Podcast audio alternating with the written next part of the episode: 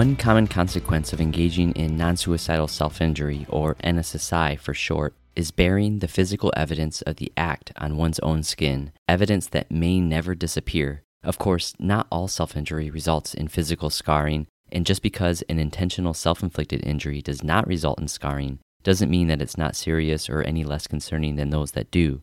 Each one of us resides in our bodies every day of our lives. So, what psychological effects can result from daily reminders of one's own decision to self injure, or of having to respond to unwelcome and inappropriate questions about scars from nosy people? How are scars from NSSI different than physical scars that result from non self inflicted wounds or those that are unintentional? And is there an association between non suicidal self injury scars and suicidal thoughts and behaviors? And if so, does it matter if scars are newly developed or many years old? To answer these questions and to discuss the mixed relationship that many people who self injure have with the scars they bear from NSSI, I am joined today from Massachusetts General Hospital and Harvard Medical School Department of Psychiatry in Boston by Dr. Taylor Burke.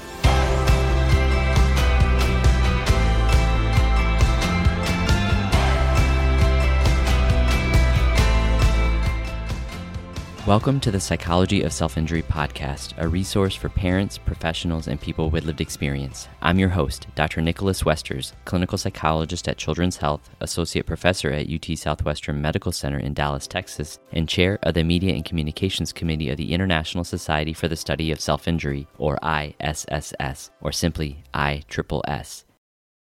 Dr. Taylor Burke is an assistant professor at Harvard Medical School and licensed clinical psychologist. She is the Director of Pediatric Computational Health in the Center for Precision Psychiatry and Associate Director of Suicide Research in the Division of Child and Adolescent Psychiatry at Massachusetts General Hospital. The primary aim of her research is to advance the prediction and prevention of self injurious thoughts and behaviors among youth and young adults. She has published over 70 peer reviewed articles and book chapters on the topic, and her research has been nationally recognized for its contribution to child and adolescent psychological science, as she has been given the Future Directions Launch Award by the Journal of Clinical Child and Adolescent Psychology, a journal that I find valuable and often reference in my own work. So, thank you for joining us on the podcast, Dr. Burke. Thank you so much for having me. At the beginning of every episode, I like to set the stage and get to know our guest and let our listeners know who we're interviewing and why they got interested in the topic. So, how did you first become interested in researching self injury? Yeah, so I first became interested when looking for a research assistant position.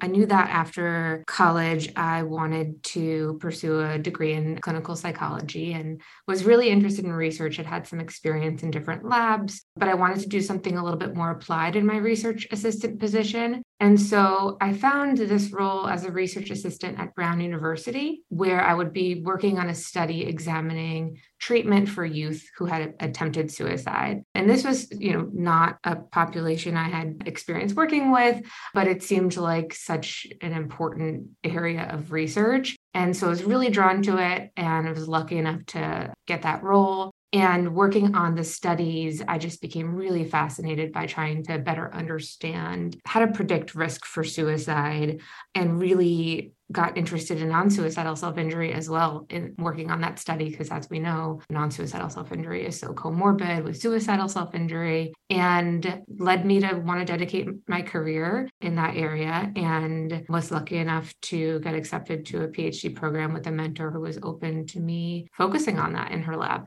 And I know you've done some publications on the scarring and how individuals with lived experience of self injury make meaning of their scars. And this is not typically talked a lot about in the field, but I know I have conversations with the young people that I treat about their scarring as well as parents and how they respond to their child's scars. And so I really wanted to interview you on this topic. And I think a lot of the concerns that young people have, adults as well, but it's a little bit different than non self inflicted scars and the experience of those types of scarring. So, how is self injury scarring different or experienced differently, at least, than other types of scarring, like scars that result from non self inflicted wounds? Yeah, that is a great question. And actually, I will say that when I, I actually became interested in self injury scarring as a research assistant, seeing participants in studies bearing such scarring and looking into the research and really seeing so little written about the topic at that time. This was many, many years ago. And so, really early, even before I became a graduate student, I started sort of coming up with like these research questions I had about scarring. And a lot of those questions were focused on how is it different? You know, obviously, there's a lot a lot that can quickly come to mind about how it's different from other types of scarring. But I had really thought about that a lot. And I think, well, I first want to say that I think that all types of scarring or markings on the human body can have a lot of meaning to those who bear it. So don't want to discount sort of scarring from any other origin. But I think that self injury scarring is likely experienced in really unique ways due to like a multitude of reasons, all of which I probably can't even cover today, but sort of the ones that stick out to me, you know, is that we know that self injury is often engaged in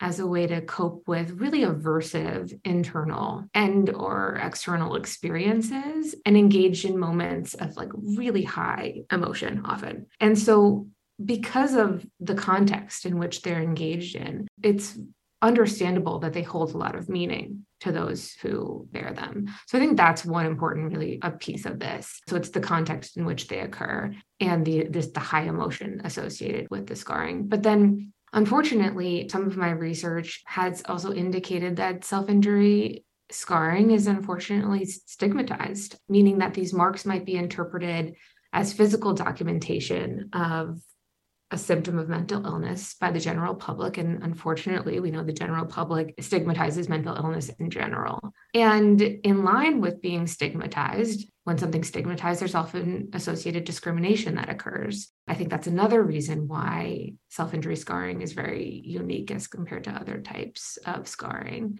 And then when someone's experiencing discrimination and stigmatization, they're much more likely to experience social and emotional and economic effects that have huge implications for lots of areas of one's life. And then another piece of that is that some of my research also, which makes sense, indicates that there's often self stigma involved with bearing non-suicidal self-injury scarring. What that means is, you know, holding the negative biases about scarring, even among those who hold that scar, you know, who bear that scarring themselves. So those are, I guess, some of the pieces that I think are really unique. So internalizing some of the public stigma and making it themselves and agreeing with the public negative exactly. views. Exactly. So what are some ways in which people who self-injure view their scars, whether positive, negative? Yeah. So there's such a wide variety. I became really interested in it and, and searched the literature to see, you know, is there measure, you know, is there a measurement out there to actually get a sense of what people are thinking about their scars. And I really didn't see anything that had been validated. And so I went through the process of attempting to create a measure to assess the way that people view or think about their scars. And so I created a non-suicidal self-injury scar cognition scale and generated items through sort of pouring through the literature that was out there that of course is limited but also reading a lot about uh, people's lived experiences with their scarring. And so generated a set of items that i then used in a sample of undergraduates to get a sense of like what are the most common beliefs and thoughts about one's scarring and so I learned a lot about it. I think there's a lot more to learn. And this was just an, like an, an initial assessment of this scale. It seems like there's, I found sort of five like general domains of thoughts. But again, as I will make sure to say multiple times, that it's just, there's a lot left to explore. A lot of individuals seem to possess both negative and positive beliefs about their scarring. The majority actually experience both. And so, in terms of some negative ways people view their scars, definitely social related negative beliefs. So, thinking that their scarring affects them negatively socially, engenders, you know, the experience of shame, embarrassment, and beliefs that, that other people will judge them for their scarring. So, lots of, I would say, those negative beliefs are definitely linked to the experience of stigmatization around scarring. Then there's a lot of people who experience their scars as reminders of negative past experiences. I think that this gets back at that point that I made earlier that like scars are off, you know, self injuries engaged and usually in the context of experiencing really aversive negative emotion. And so it's not surprising then that if one looks at a specific scar, that could take them back to that moment in time, whether it was, you know, a time where they were experiencing a trauma. A lot of individuals in my study, I think almost 80% of individuals said that their scars served as these as these negative physical reminders on their body of these negative experiences. I think that's really important to think about when thinking about the impact of scarring. You have something on your body that brings you back to this negative memory. I also found that some people indicated that their scars made them feel weak, like they had trouble handling stress, or that they would have trouble handling stress in the future, made them feel afraid, possibly afraid about what they might do in the future to themselves. And then I there was a sort of a subset of beliefs around sort of the scars, feelings that the scars make them feel hopeless or stuck. And I think part of that is their permanency, right? Like they're these scars are for many people permanent and these permanent reminders, these permanent indicators of these other negative thoughts that they're having about their scars. And then still others to the point where they say their scars make them feel suicidal, which I thought was particularly interesting because we know there's such a strong link between non suicidal self injury and future uh, suicidal self injury. And so hearing people actually, you know, explicitly link the two I think is just important for us to think about in terms of understanding the impact of scarring. And then on the other side, definitely many people who also hold positive beliefs at the same time, beliefs that their scars make them realize how strong they've been in the past emotionally um, or physically, that they make them feel proud that they got through a tough time. So maybe it's a reminder of how they persisted through a time that was really hard. And especially for those who are on a recovery journey, I think the scarring can sort of show or be evidence that they have persisted and they're on the other side of this journey. And others indicate that it makes them feel tough, that they know that they were able to get through something that was hard. And this is like a physical reminder of how, how tough and strong that they've been.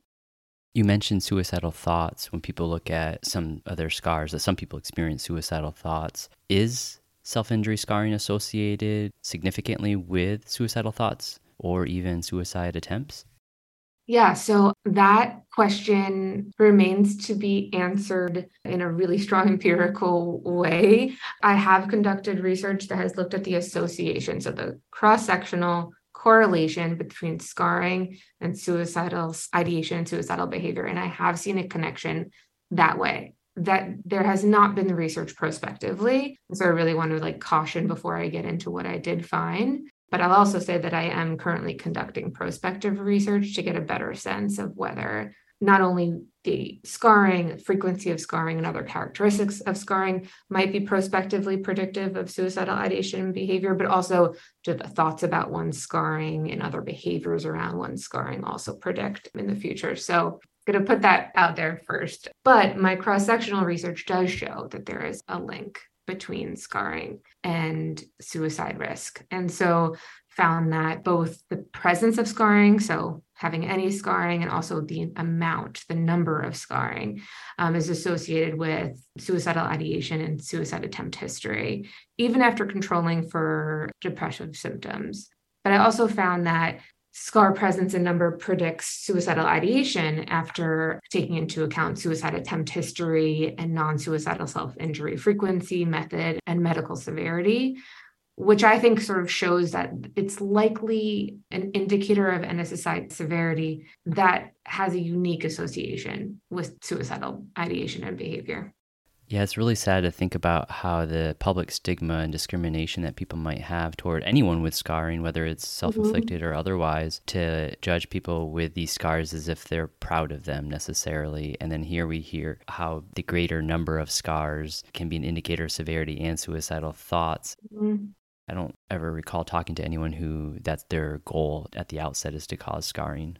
Yeah, I'm sure that there are people with that goal uh, with everything related to self injury. I think there's just so many yeah.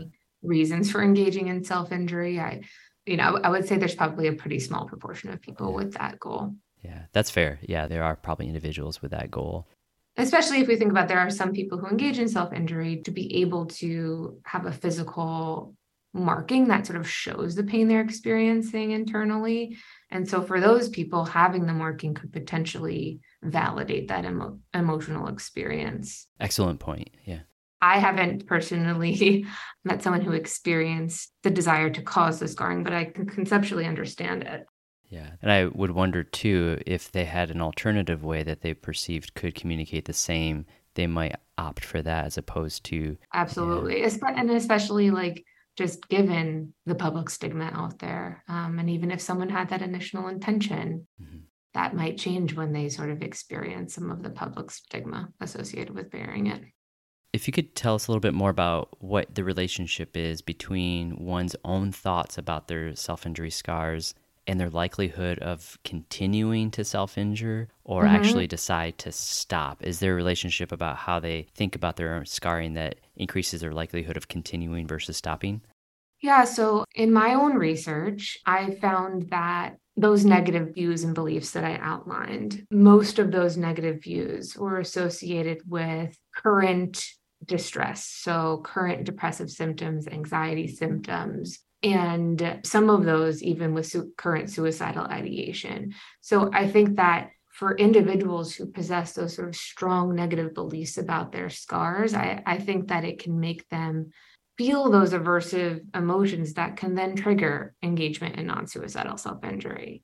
And so you can see it as this sort of vicious cycle where, like, one engages in self injury, it leaves a scar, the scar itself creates a negative emotional experience which then leads to more self injury. Mm. And so I haven't looked at the cognitions themselves predicting greater likelihood of engagement. I do know that you know there's a study by Bachtelle and Pepper, which was I forget I think that was in 2015. It was like a, a study that came out while I was conducting one of my studies, and they had reported that those who experienced more like scar related shame reported a greater likelihood of engaging in future NSSI. So that was also cross sectional, but was a, finding that gets at that question you asked. How much does it matter if the scar is a recent one versus a scar that's been present for a longer period of time? I was really interested in the extent to which individuals hold or think about their scarring and think about them in negative and positive ways for people who are currently engaging versus people who have stopped and remitted. And what I found is that people who stopped and remitted still experience a lot of these thoughts and negative and positive beliefs about their scars. So I thought, wow, like it's really important to be asking about this even to people who have stopped even years ago. So I, I think that th- that's interesting. But I also found that there was, um, when I looked at the association between these different scar cognitions and current distress, recency of self injury didn't moderate the association, meaning that it didn't matter if you had engaged recently. If you were holding these negative beliefs, you were more likely to experience this negative, this distress in the moment. So again, more evidence that we should be asking even people who have no recent history at all of self injury or even no risk about these experiences. And I like that you point out that people have mixed feelings about their own self injury mm-hmm. scarring because some, as they develop their identity or try to become accustomed to them, may find freedom in being able to wear shorts or short sleeve shirts or bikini or mm-hmm. swimming trunks. And it's really important in their, I guess, recovery or their ability to resist urges and, and just their journey. Yeah. Others, on the other hand, feel that shame and feel that stigma heavy. And so we have people that may exhibit openly their scars and then others that may conceal them. So, for those who are self conscious of their self injury scars mm-hmm. and do choose to conceal them from other people, mm-hmm. such as by wearing long sleeves, avoiding going to the beach, wearing a swimsuit, mm-hmm do they have a greater risk for depression, anxiety, self injury urges, or even suicidal thoughts compared to those who choose not to conceal their scars? Yes, and that's a, a, really good question. I was really interested in the concealment piece for a number of reasons, but one of the reasons was when I saw that so many individuals experience their scars as these reminders of these past negative experiences. I was actually interested in are those people concealing them even from themselves, not even thinking about the public? Like, are, are they actually concealing them so they don't have to have this reminder, you know, staring at them, that it's right on their bodies? But at the same time, also really interested in those who conceal from others. And in the general, like in the more general stigmatization literature, there is evidence that shows that hiding one's stigmatized identity is associated with negative, with like with more depression, and anxiety, et cetera. So I conducted a study to really look at this and found that just like you know you might imagine those who do conceal their scarring from others are more likely to be experiencing depressive and anxiety symptoms and have more recent NSSI urges that seemed to be the case across the board in terms of concealing one's scars from oneself. I found those same associations between concealing scarring from others, except for the association with recent non suicidal self injury. This ties really closely into episode 25 with Dr. Catherine mm-hmm. Gardner in the UK on self injury location. If people chose mm-hmm. to self injure in areas that are typically more concealed than others that are typically less able to be concealed. Mm-hmm. And she had a lot of really interesting information to share about that. So, for listeners that want to hear more about that with Dr. Gardner in episode 25, yeah, I I mean I actually want to listen to that episode as well. Thank you for thank you for pointing that out to me. I will definitely prioritize doing that. And it really strikes me when you're talking about hiding the scarring from oneself. I mean, to refrain and avoid looking in the mirror because of that, or to mm-hmm. refrain from looking down at previous wound or that's now scarred is that's a tough way to live because we're stuck with ourselves with that Absolutely. lack of acceptance. I imagine it would be related to increased anxiety, depression, and, and maybe even additional urges to self injury because of the distress that they cause. Absolutely. And it really made me like think about the PTSD literature about like those who are engaging in more avoidance of the reminders of their trauma are more likely to be experiencing greater negative symptomatology over time. That that avoidance ends up being a mechanism for maintenance of symptoms. And so I'm really interested in, you know, what we can apply from the PTSD literature here sort of a future direction of mine to go into, whether doing exposures related to one's own scarring for those who conceal and avoid could be helpful. Mm. That'll be a great study. In fact, we may have an upcoming episode on PTSD and self injury. So that's very okay. relevant too. yeah, I would be interested in um, asking that researcher if they've had thoughts about this and whether they yeah. are looking at that link. Yeah. Earlier, you mentioned that you developed and published this psychological measure called the non suicidal self injury SCAR cognition scale. Mm-hmm. Cognition, for people listening, is a, a fancy way for thought. Mm-hmm. Why do you believe it's important to have a measure like this, other than the research that you just did? And how, how can it be used effectively, maybe in additional research or clinical work? Yeah. So I think it's really important in general, like to understand how people relate to their own self injury history.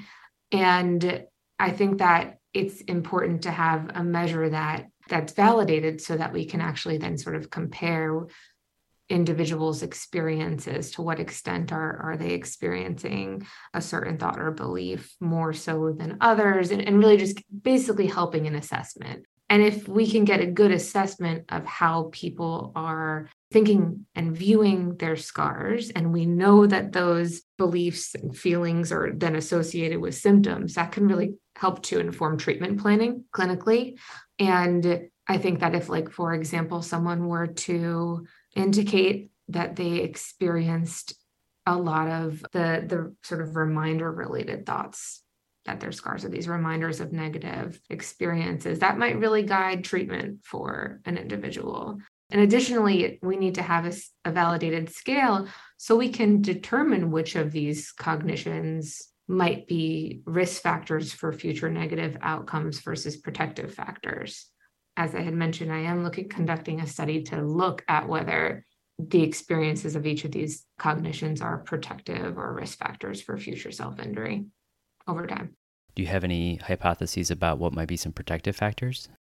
Well, I, I mean, I think that the experience of some of these positive cognitions, I think, could be protective. But there's caveats to that too, because I do think that there is likely a balance, right? Because if one is experiencing like just the positive cognitions about their scarring, it's possible that there's more reinforcement around that scarring. And so I really think at this point it's pretty exploratory. I do think that people who are experiencing a lot of shame around their scars are likely more likely to be experiencing greater self injury over time. Mm. Okay. Just based on other research in other areas. Well, you've alluded to exposure exercises potentially. Mm-hmm. What other types of therapy and or treatment do you believe should be used in addressing self-injury scarring? And could you walk us through a couple specific examples of how this might play out in the therapy room, the therapy context? Yeah, I mean, I think the first one that comes to mind is cognitive behavioral therapy. So, identifying the automatic thoughts that individuals have about their scars and helping people to evaluate their thoughts, the accuracy of those thoughts, and hopefully engage in reappraisal of, of their thoughts around their scars. Cognitive restructuring techniques could, I think, be really helpful in guiding people to have more balanced beliefs regarding their self injury and present scarring and for example, rather than, you know, for people who are really just experiencing those negative shame related thoughts, helping them to reappraise those scars as like part of their journey into how they've gotten where they are now. And hopefully, like through therapy, there is recovery. And so helping individuals to start to think about their scars as part of like a their journey to where they are. I think CBT has a really could have a really big role in that. And then I also like to pull from acceptance and commitment therapy. I think that when we're thinking about scarring, scarring is often permanent.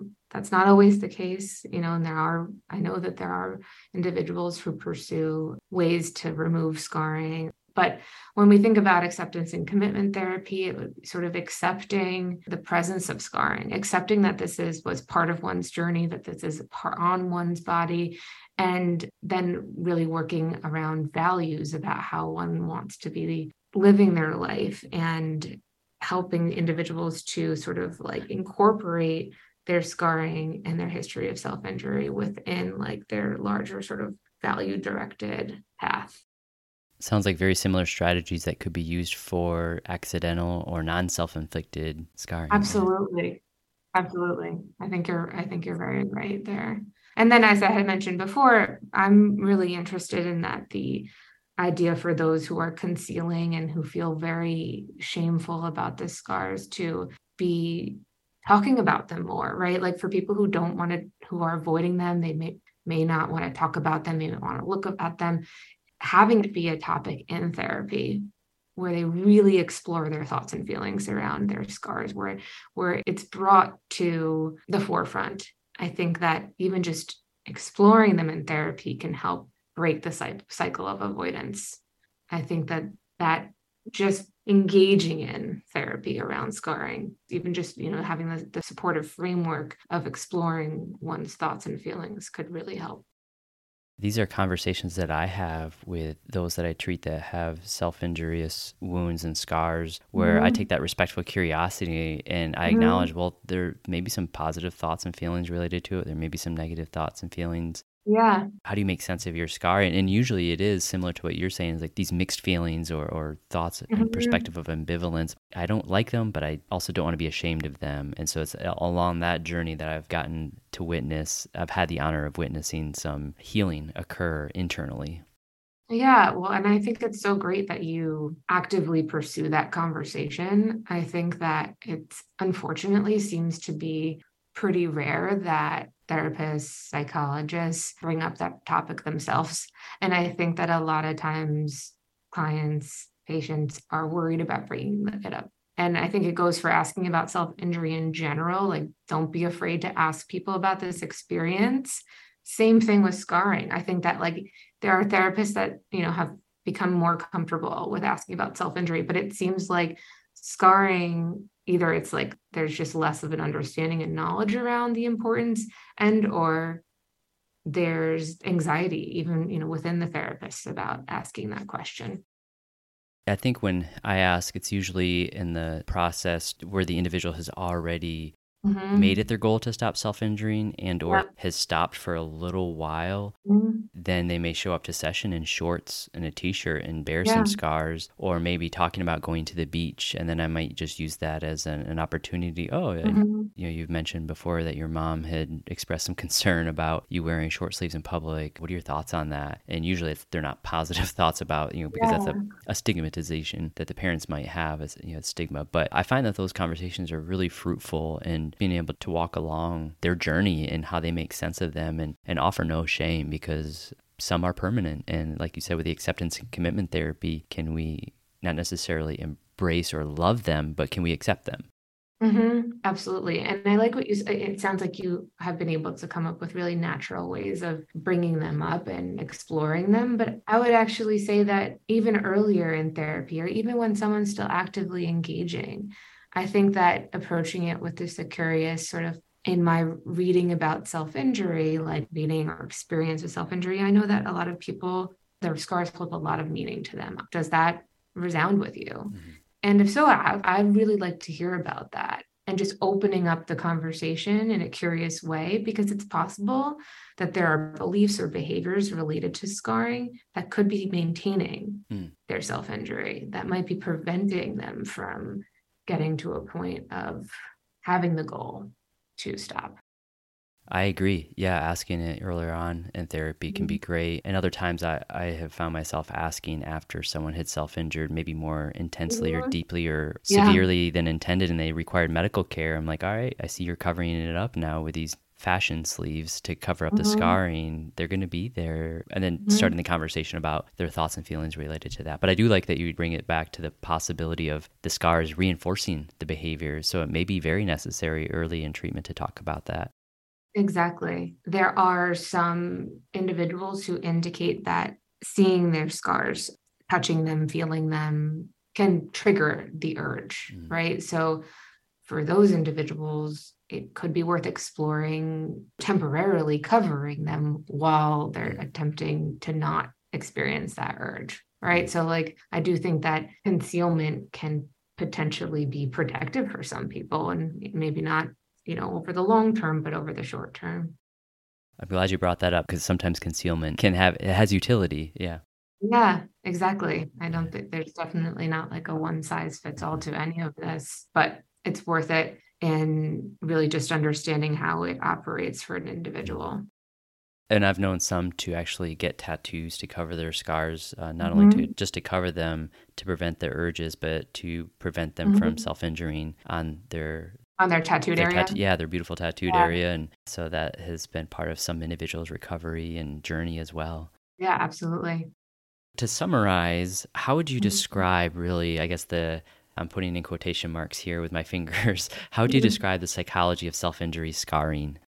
I would say that, I guess, to put it in a, a, simple way, I guess the, the study of or the understanding of the thoughts, feelings, and behaviors associated with bearing scarring secondary to self injury yeah i think that broad that cover it's a pretty broad question. I think i wanted to keep keep that broad so that it can apply to the many topics we've already talked about today.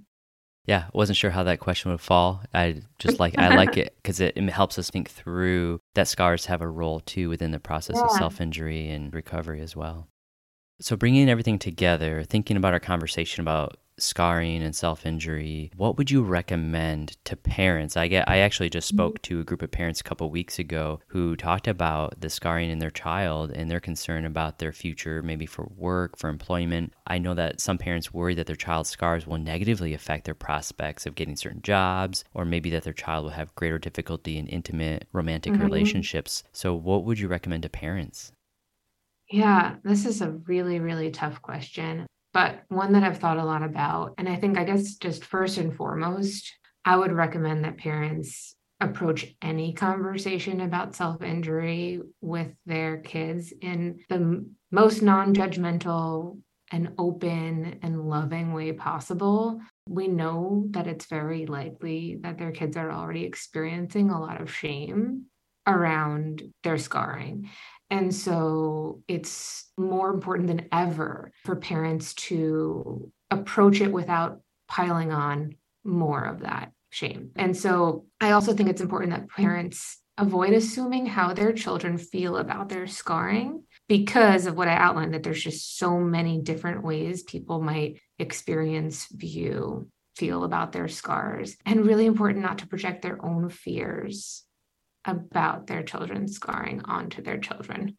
I think all of that is much easier said than done because finding out that your child's self injuring and then also noticing that they have this permanent scar is un- could unbelievably distressing to parents. And parents just want their children to have the easiest lives possible. And knowing that there's something that is on your child's body that could make their life harder can be ex- excruciating for a parent. But I still think if it feels like it would be really hard to have that type of open, non judgmental conversation, seeking your own support and therapy around like how will you get to a place that will allow you to have it? And until then waiting to have that conversation. Because again i, I really i think we want to keep the parent child relationship around self injury like not adding on to the distress associated with the self injury and with the scarring that will likely already be there that's one piece i also think that if your child if you're able to approach it in an open, curious way and ask, what are your fears around, or, or do you have fears around your scarring, or what are your beliefs around it? And the ch- child says that they are not worried about it, or they're not thinking that far into the future. Maybe it's not the right time to approach that conversation. And then approaching and trying to understand what why they feel that way, I think would be really important. But if they are saying that they're also worried about how it will affect their friendships, getting a job, their intimate relationships, then I think it could be really, really helpful to sort of join your child on that journey about how they want to approach it in these different relationships because there's no one right way to approach it. And Brooke mm-hmm. Ammerman does a lot on disclosure. I think there's a lot to learn around how to have these disclosures within intimate romantic relationships and friendships that could apply here. But I would also just suggest seeking therapy if it is distressing to your child to help to co- to get a an outside perspective on coaching on how to manage relationships and disclosures around scoring. That's great. Yeah. And Dr. Brooke Ammerman, we interviewed for episode seven. So for mm-hmm. people that want to go back and hear what she has to say and what she talks about in relation to her research and advice. One more question related to parents. Yeah. Let's say that a younger sibling asks about their older siblings' scars or even wounds that may have not yet turned into scars. How should parents respond to that, to their younger sibling? Yeah, I think that's another question where there's absolutely no one size fits all. I think it would depend on some considerations that just come to mind are how old is that younger sibling? does the older sibling want to share this information with other members of the family or is this private to them what are their intentions and because we obviously want to really try to respect the privacy of the individual who has engaged in self-injury and then also what are the family values around privacy mental health etc i think families are very different so thinking about all of those things I also would really want to think about the potential negative implications of secrecy and the, the, younger sibling knowing that they're being lied to, and then they're becoming more curious and attempting to look, look further into it themselves. I'd also be thinking we do know that there there's some evidence of the social contagion. So knowing about self-injury and how one engages in self-injury can potentially put a younger person at risk. So we also have to weigh that I would say that this wouldn't be an easy decision, but you need to think about all of those considerations. Yeah, privacy, stigmatization, reinforcement, or social modeling of the behavior that could increase the likelihood of the sibling. Yeah, so many things to consider there. Yeah. And I know some parents like to be like, oh, I just like to be open and honest with all my kids. Well, there's a way to be open and honest without including all the details. Exactly. And thinking about like a developmentally appropriate way of gleaning something. Exactly also i think depending on the age of your child that has engaged in self-injury like including them on this conversation. I, I really think that giving them autonomy as well is important. Based on our conversation today about the psychology of self injury scarring, what would you recommend to professionals, other researchers, clinicians? I think we hit upon a little bit of this with clinicians, but definitely clinicians should strongly consider assessing for non suicidal self injury scarring and concealment practices and thoughts about one's scarring when obtaining a history of self injury. This information might provide more insights into an individual's current risk level, their psychological distress. And so I definitely encourage clinicians to do that. And then with researchers, some of my research has shown that scarring might be a particularly important indicator of self injury severity and might also in and of themselves contribute to greater risk for future suicidal behavior. And so i just would encourage researchers when they're assessing history of non-suicidal self-injury to also assess scarring to help us to get more of an understanding because it, it's not being assessed enough for us to like see um, its role and based on our conversation today about the psychology of self injury scarring, what would you recommend to people with lived experience of self injury? I feel like it would be really helpful to potentially read other people's experiences about their own experiences with self injury scarring to normalize that there's so many ways of thinking about one's scarring and that they might experience both positive and negative beliefs and that would be natural and that these beliefs might change over time i'd recommend that if they are experiencing just any distress related to their self injury scarring, to seek therapy to process these thoughts and beliefs, and to specifically look for a therapist who has experience treating individuals with a history of self injury. They might be more likely to be able to have these conversations. And if you end up in a therapeutic relationship where it doesn't feel safe to talk about these topics, to keep looking for a better match because there are those therapists out there that will really help you to process your your thoughts and beliefs around your scarring. And i just always like to remind you know anyone seeking therapy that it's something that require can require a lot of persistence with to find a really good match. I agree well, a very important topic, very fascinating for sure the psychology of self injury, scarring. Thank you, Dr. Burke, for sharing about your research and giving your recommendations. I think this is a fascinating and interesting episode, so thank you for joining us. Thank you so much for having me. I really appreciate it. and It was great meeting you.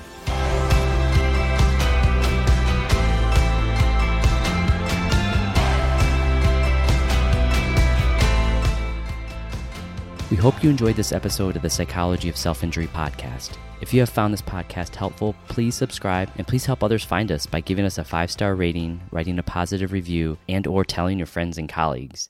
And stay tuned for upcoming episodes, including one in which we discuss the evolution of self-injury treatment over the years that will likely include another book giveaway.